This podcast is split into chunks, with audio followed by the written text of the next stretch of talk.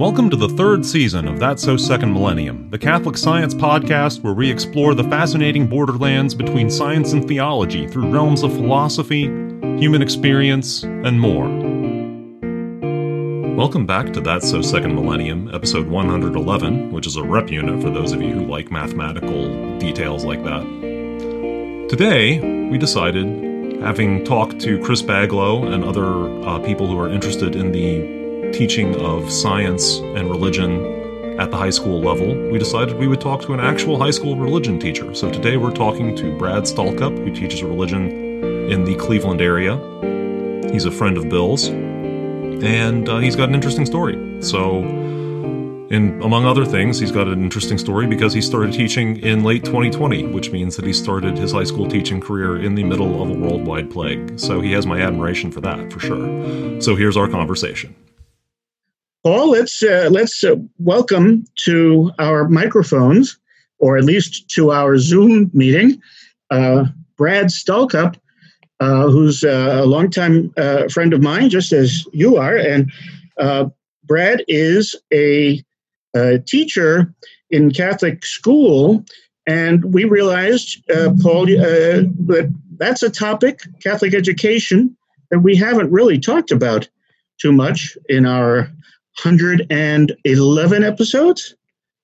Uh, and it's yeah, and I think it's getting Not more. That right, right, and it and and from the perspective of how uh, challenging it is and how needed needed it is, still very much uh, in a society like we have today. So, uh, Brad, welcome, welcome to uh, that's so second millennium, and um, uh, tell us a little bit about yourself uh, and about uh, what you're doing now.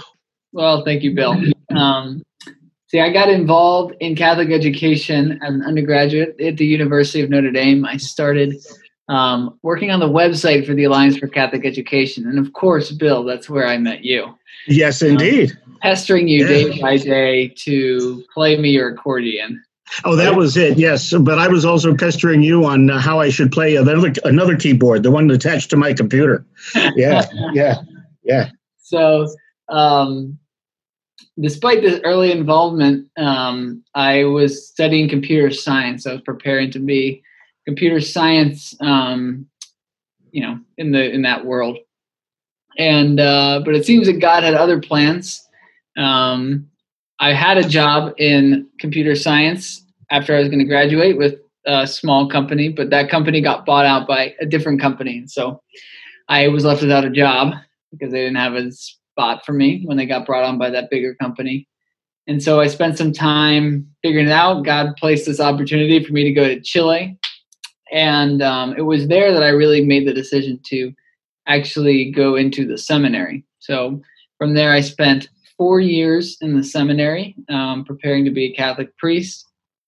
And um, but throughout those four years, the longer I spent there, the more and more I felt as if God was not calling me to be a seminary, not calling me to be a priest. Um, and so, uh, through lots of prayer, guidance, discernment, and thought, um, decided to leave the seminary and um, but what had been building in me in all this time in the seminary was a desire to be a teacher, specifically a high school theology teacher. I had imagined, fantasized myself when I was in the seminary of being a high school theology teacher as a as a priest. Um, and so when I left and kind of faced with the decision that now I have to get a quote unquote real job, um, I decided to look in the world of Catholic schools and specifically being a high school theology teacher. Um, so that's how I ended up as a Catholic high school teacher. Oh, that's, that's, that's good. Patient story. well, God must have wanted that aspect to, to come uh, to pass very uh, smoothly along. That's great.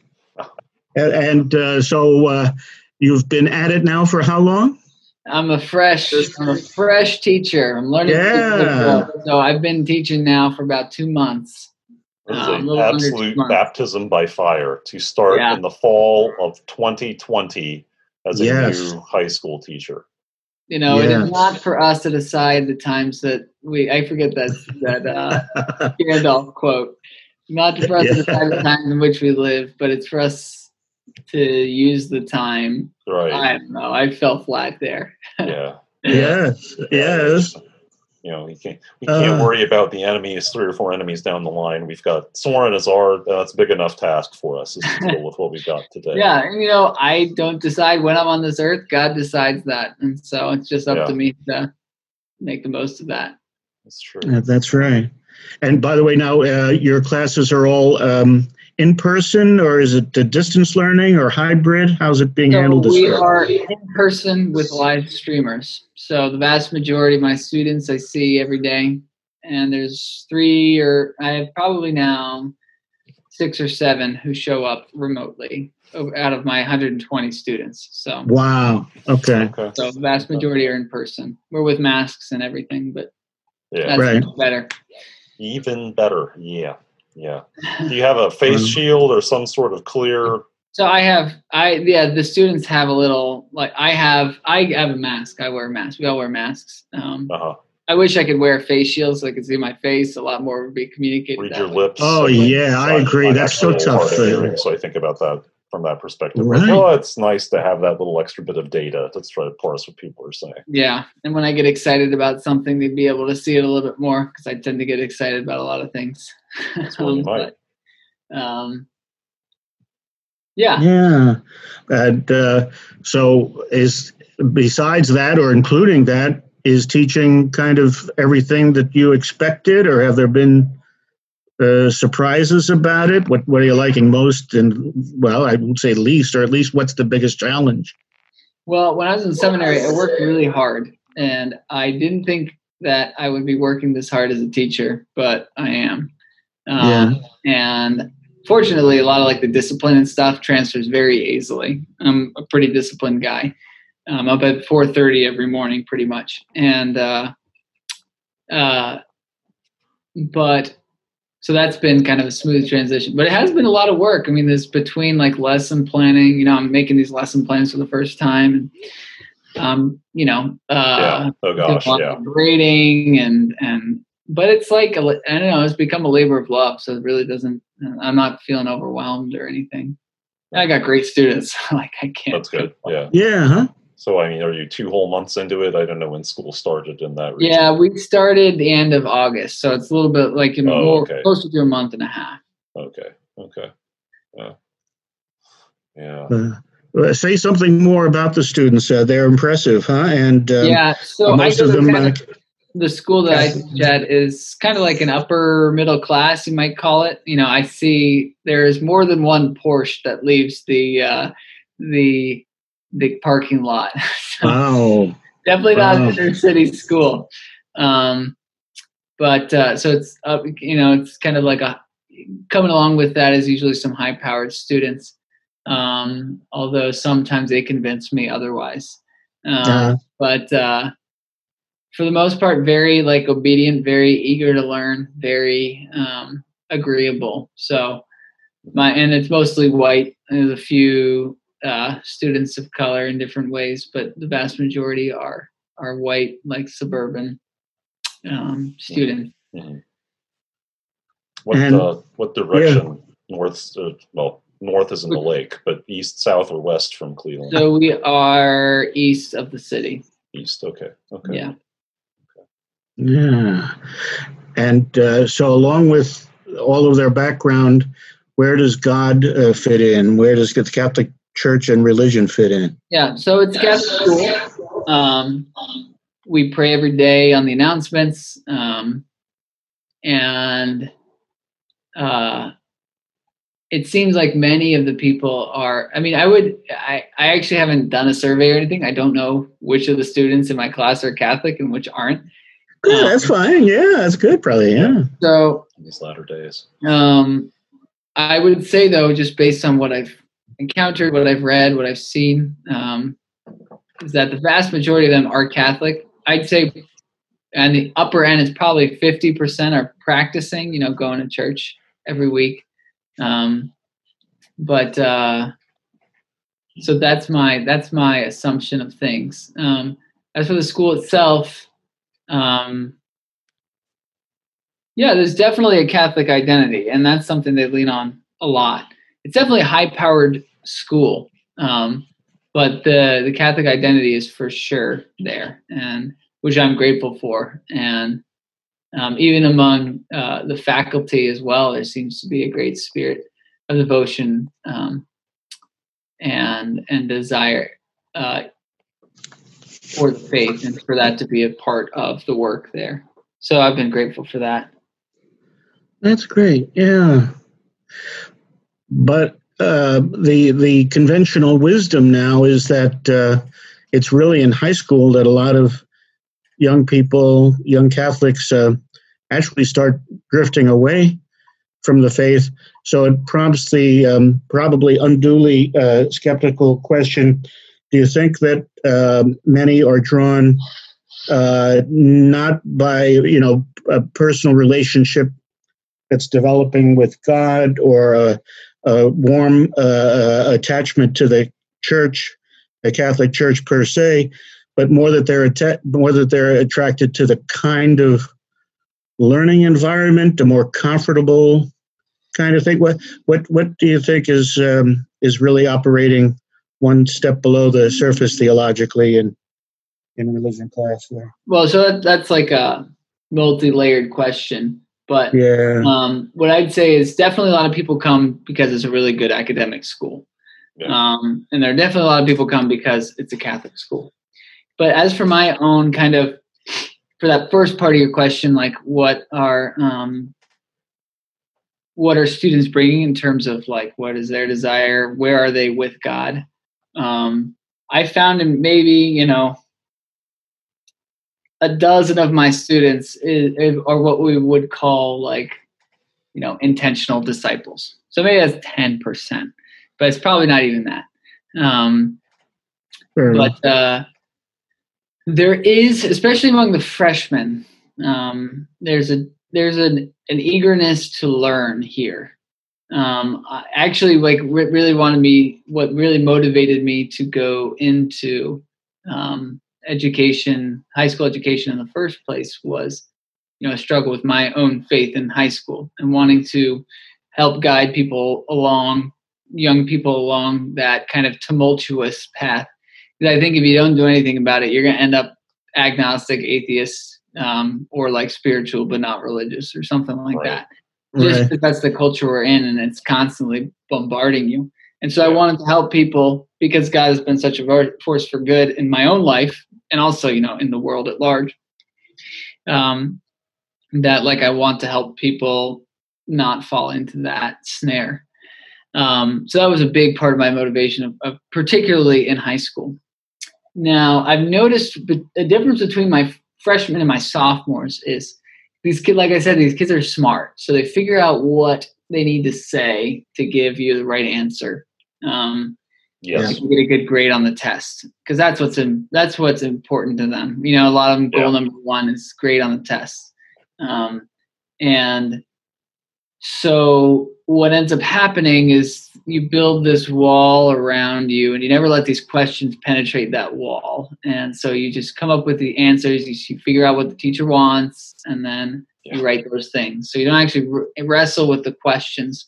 Um, like you, you know if we are talking about like okay uh, what makes us happy?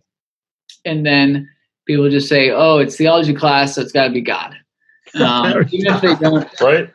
even if they don't think about even if they've never thought about that question or it's this question that's actually on their mind um, theology class doesn't help them tackle it or, yeah. and for some for you know for people who get used to it because you get used to it pretty quick. You learn what you need to say to get a good grade. I mean, they're like you know, yeah, they're they're savvy in that way. Yeah. So that that would that's a notice of a difference I've already noticed between freshman and sophomore.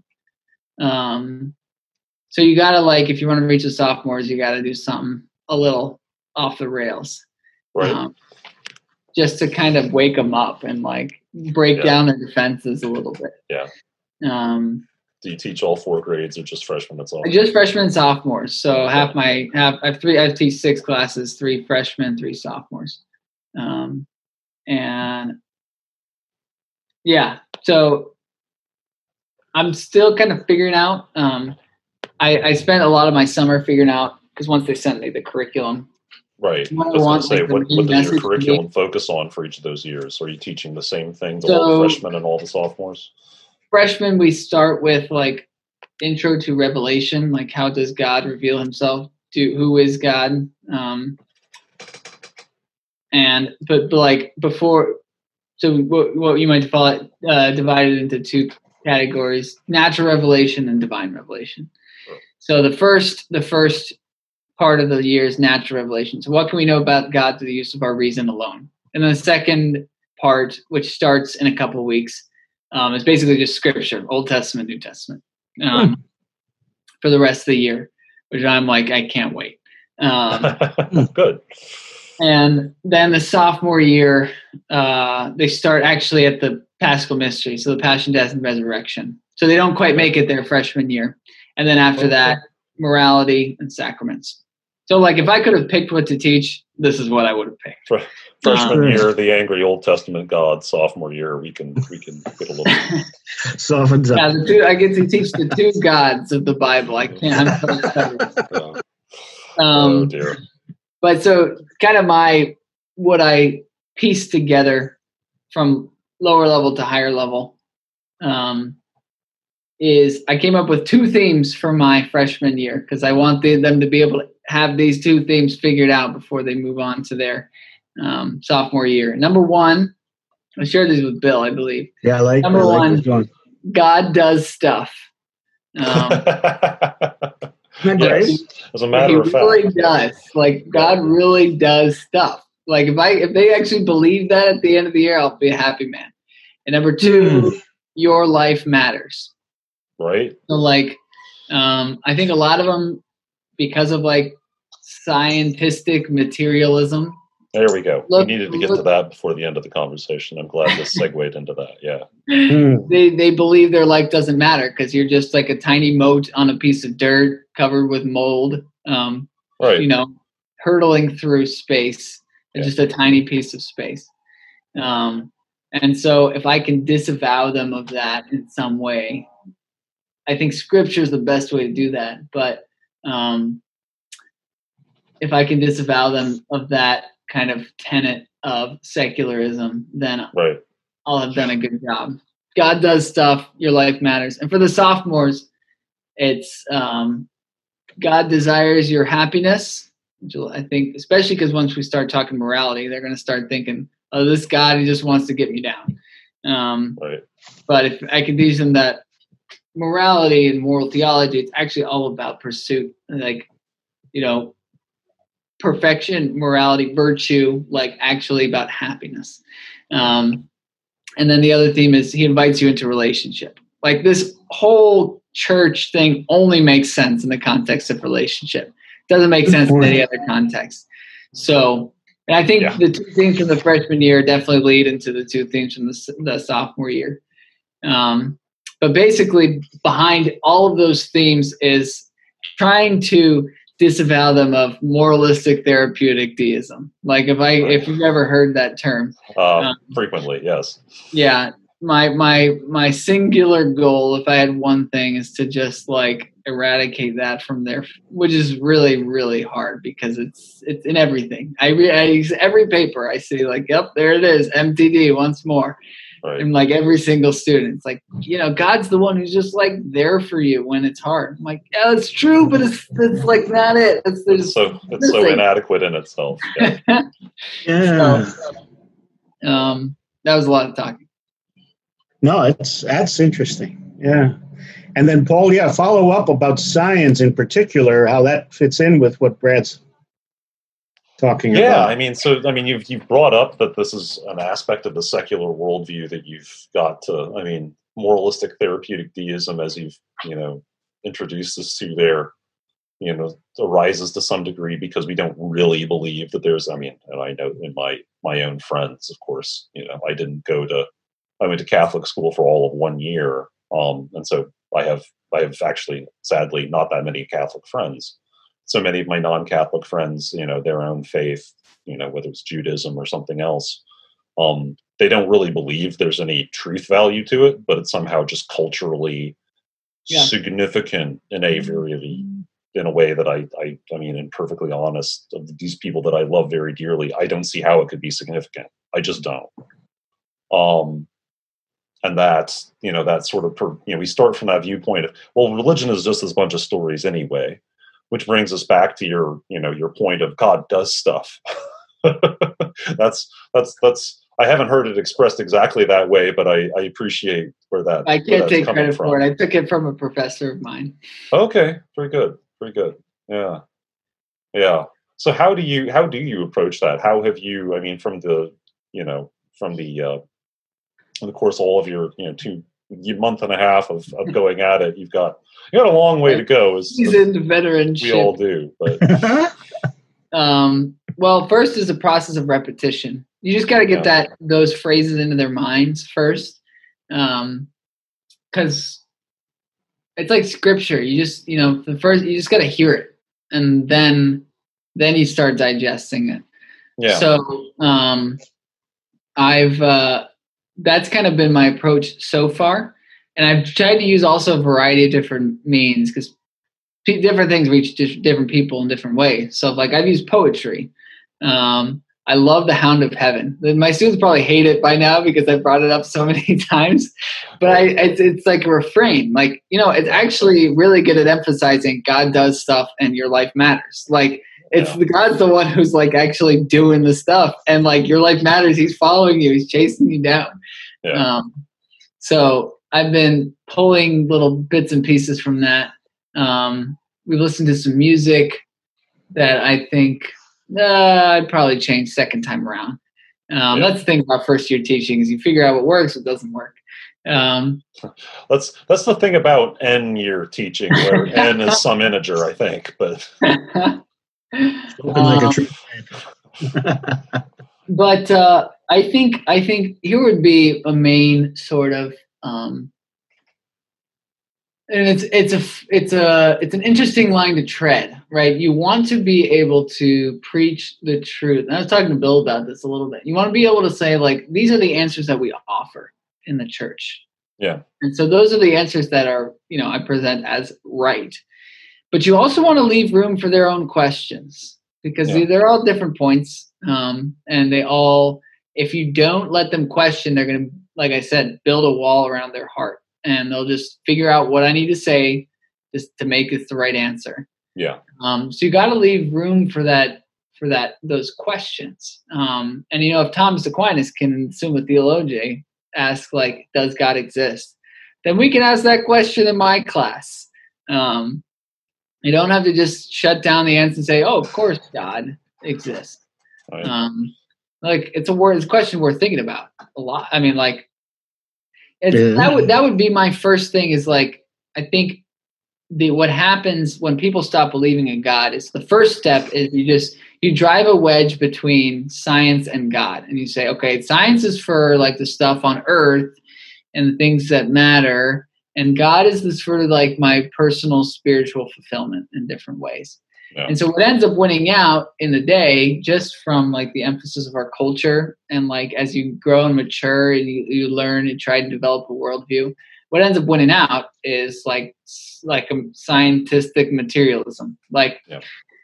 and so to break down that wedge you know that wall between those two as well um, between like science as the thing that you know to you know, you know faith and reason like to help incorporate them in a healthy way you know the give and take. Um, so and that's done in a variety of ways. I think one of the ways is leaving room for those questions. Another way is having them think about things in a non-scientific way really helps. Like i had one student i said what is love? And he yeah. said, love is a combination of four chemicals in the brain. And I'm just oh like, oh my goodness. I'm like, wow. Like that, they might be right, but that's such a impoverished view of love. What, what's it more has something to do with it, but it's not a complete description by any stretch. Yeah. yeah. Um, so there's a lot of work to do. Um, I think my job right now is to win their trust in different ways. Um, so that once we start talking about this stuff a lot more in depth that like there is some trust in me, but I also like want to hear them and and see where they're at and help them grow in their faith. I mean, I, I don't know. I'm still figuring this out. I got a month and a half under Yeah. my belt. Yeah, exactly. Yeah, but no, it, it's interesting to hear what's going on Yeah. in your mind in the classes. At this point, it, it is early in the game, but uh, uh, the challenges are obvious right from the start. Huh? Yeah, there's a lot of challenges. You know, the foes press in from all sides, but uh, Ha- Has this made you reflect on your own religious education? Did you go to Catholic high school as well? I did not go to Catholic school. Um, I grew up in a pretty strong Catholic family. My mom was a theology major, That's something. Okay. so um, whenever I had a question, I'd go to her. Wow. Um, one thing I was Yeah. was a JP2 generation of. Uh, I'm I'm more of a Benedict six, the Sixteenth actually. I Yeah. came of age kind of. well, I mean, you. I was going to say your mother probably was. Oh yes, yeah, my mother for sure. She loves JP two. Yeah. But how about the, uh, my last question would be, uh, um, so, so uh, do they? Do you think that they uh, they come into uh, science class um, with uh, the sense that uh, you know all of the answers are you know set before them, and they just have to know the right answer? In other words. Uh, uh, to, you're right that to get kids interested in learning, you have to empower them to to be asking questions. I think one of the things that I was thinking about while you were talking about science, difference between science class and theology classes. Um, there's uh, students don't put up walls when it comes to science class. You know, they're like, I'm ready to eat up these facts. But there's a lot more skepticism, and for a lot of good reasons, and some some uh, for some people in theology. Yeah, And Yeah. uh, Yeah. and Yeah. and And gosh, that's hard to do in science class as someone who's taught science. yeah. That is bloody hard. Yeah, because they're sure they need they need just need to tot out a, lo- a list of facts, which is of course exactly not what science is. No, science is just as much a pursuit of mystery as religion. Yeah, Isn't yeah, it? we're never going to get all the way there. It's you know it's something we can hack at for the rest of human history. There's no reason to believe that we'll get to a final you know what things are in themselves that isn't you know just another you know I mean it's not like we're making some sort of progress, but yeah, I mean just like I mean it's it's that's that's certainly something that you know and doing this podcast for a couple of years has only deepened my sense that you know there's there's actually more in common between science and religion than we usually let ourselves think. Hmm. Um, there's you know, it's you have to have that faith that there's something outside yourself to start with in order to start questioning in a scientific way. I guess that's one way to put it yeah. is, you know, if you want if you want to take Augustine's dictum of faith seeking understanding, you know, it's it's unquestionable that, you know, when I'm seeking understanding of what uranium does when you put it in contact with oxalic acid, it's less important than it is to understand, you know, the incarnation.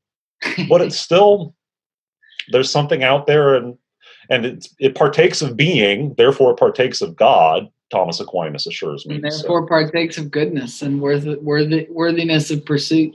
yeah. Thanks for listening to this episode of That's So Second Millennium. TSSM's audio producer is Morgan Burkhardt. Our theme music, Igneous Grok, was composed and performed by Vin Marquardt. For my co host Bill Schmidt, I'm Paul Geesting. Until next time.